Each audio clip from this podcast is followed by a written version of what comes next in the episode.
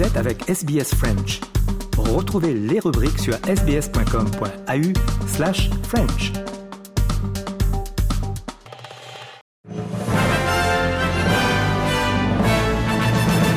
Mesdames et messieurs, bonjour et bienvenue dans le 3 minutes de ce mercredi 24 janvier. Audrey Bourget aujourd'hui au micro de SBS French News. Aux États-Unis, Donald Trump vient de remporter la primaire républicaine dans le New Hampshire, défaisant Nikki Haley. C'est sa deuxième victoire sur le chemin qui mène à l'investiture du Parti républicain. Il a donc dans sa poche le caucus d'Iowa et la primaire du New Hampshire. Jusqu'ici, tous les candidats qui ont remporté ces deux victoires ont réussi à arracher la nomination républicaine. Nikki Haley n'a toutefois pas jeté la serviette, assurant ses supporters qu'elle était toujours dans la course. With Donald Trump, you have one bout of chaos after another. This court case, that controversy, this tweet, that senior moment. You can't fix Joe Biden's chaos with Republican chaos. So our fight is not over because we have a country to save. In the, in the next two months, Millions of voters in over 20 states will have their say. En Australie, l'opposition accuse le premier ministre Anthony Albanese d'avoir menti à propos de réduction d'impôts qu'il avait annoncé.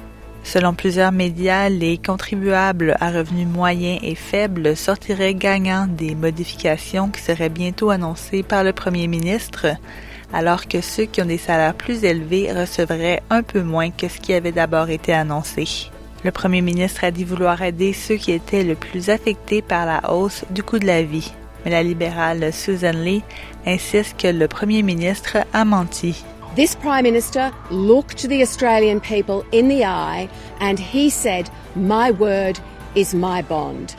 And he promised things at the election that he is backing away from now. The Prime Minister's election win was built on a lie.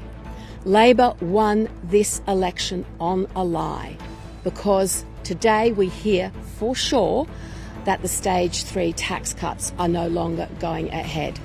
Et les résidents du nord du Queensland se préparent de nouveau à l'arrivée d'un cyclone.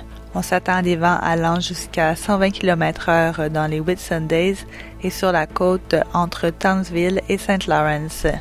Le cyclone tropical Kirili est attendu jeudi soir ou vendredi matin. Le premier ministre du Queensland, Stephen Miles, dit que son État est prêt. Uh, these are parts of the state that are well accustomed to cyclones of this intensity, and uh, their mayors have confirmed with us that they are ready and well prepared. Tropical cyclone impacts are likely to begin from tonight, particularly in the Whitsunday Islands. After the cyclone crosses the coast, it's likely to weaken and to a tro- tropical low, but ha- have very high levels of rainfall associated with it. And so, depending on its path, that rainfall is likely to cause flooding in parts Voilà, messieurs, dames, pour l'essentiel de l'actualité de ce mercredi 24 janvier. Je vous souhaite de passer une excellente fin de journée. Demain, vous retrouverez Grégory Pless pour un nouveau bulletin du 3 minutes sur SBS French News.